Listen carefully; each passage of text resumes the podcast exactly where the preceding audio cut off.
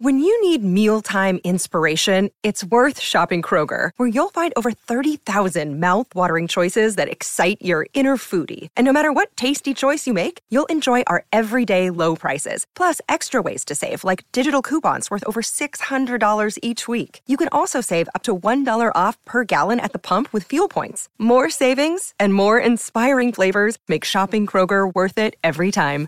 Kroger, fresh for everyone. Fuel restrictions apply when I look at his results, I know there's too many losses in the column, but three point loss to Ireland, one point to Italy, one point to France, two points to the All Blacks. He was so close, and it seemed week in, week out. He had five or six first string players not available. Now, I know he didn't get the wins, but I still think he's worth persevering with. Do you think the Australians will persevere? I think I think they'll persevere for the World Cup. I think he certainly um, I think the results actually indicate that there's a there's a good team in there, uh, and that he deserves to take them through to the World Cup. Um, but I also don't think it's easy. They're easy. You can't wrap these things up in bows um, and present a neat picture. I think it's very complex. All of the factors that go into a team's success or otherwise.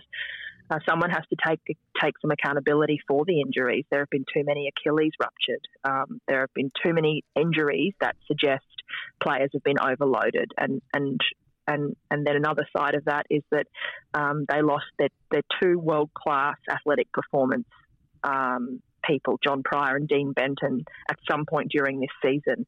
So we've been using provincial guys kind of coming in and out. So players have had no consistency uh, and I think that hurts. Uh, you know, and and Australian rugby needs to take some responsibility for cutting costs after COVID and and and making things pretty tough. You know, in terms of the Wallabies, but it's been a well-resourced program. I mean, the business has been the business has sort of put all its eggs in the Wallabies basket, um, but some things haven't gone their way. And look, I also think um, Dave's selections um, deserve scrutiny and, and, definitely some hard questions being asked. Um, so I, I, think I think there's a good. He's shown um, he has you know developed this team to an enormous extent, and he has also blooded some very good players, guys like Mark Nawaqanitawase, um, Langi Gleeson. Uh, I think there's lots of guys who will definitely go on to have actually great careers and quite long ones.